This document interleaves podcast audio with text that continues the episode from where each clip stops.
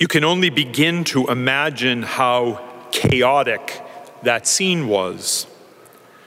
A mob screaming, a humiliated, sinful woman made to stand in the middle of them, a sentence of death passed to be carried out with hard, cold, jagged stones.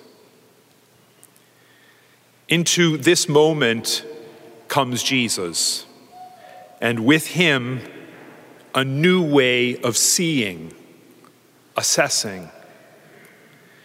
And when God's perspective was introduced, the rocks never came. In place of bloodthirst, silence. And then a call to conversion for all who were present. Then mercy.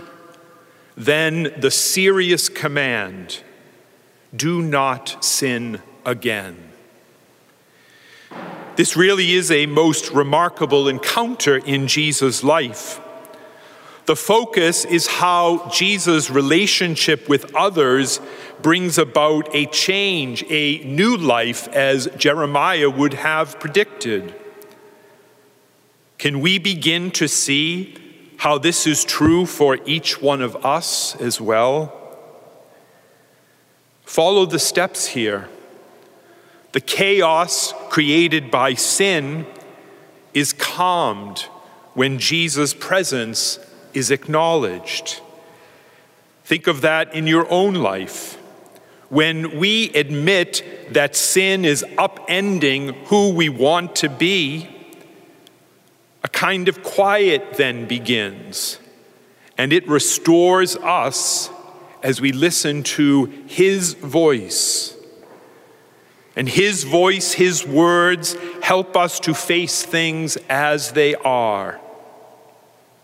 Which of you is without sin?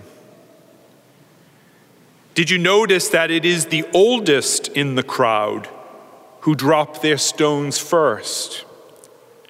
Perhaps because they have lived the longest and have more sins. Or more likely, their age has given them the wisdom to be the first to understand the implications of Jesus' words. But the truth then ripples through the crowd, and the rocks never come. Hatred is healed. The woman then hears words that bring two layers of compassion. First, neither do I condemn you. And second, equally loving and from now on, do not sin anymore. The same dynamic is at work when we ask God to forgive us, especially in the sacrament of confession.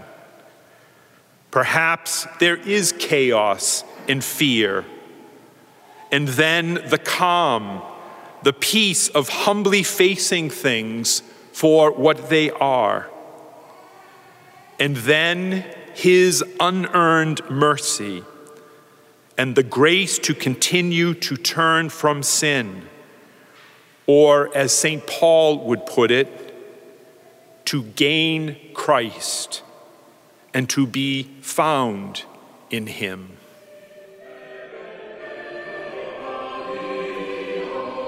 Thanks for listening to Within the Walls of St. Paul's Sunday Homilies. Please be sure to like us on Facebook and consider supporting us by visiting stpaulsharvardsquare.org. That's stpaulsharvardsquare.org. God bless and see you next time.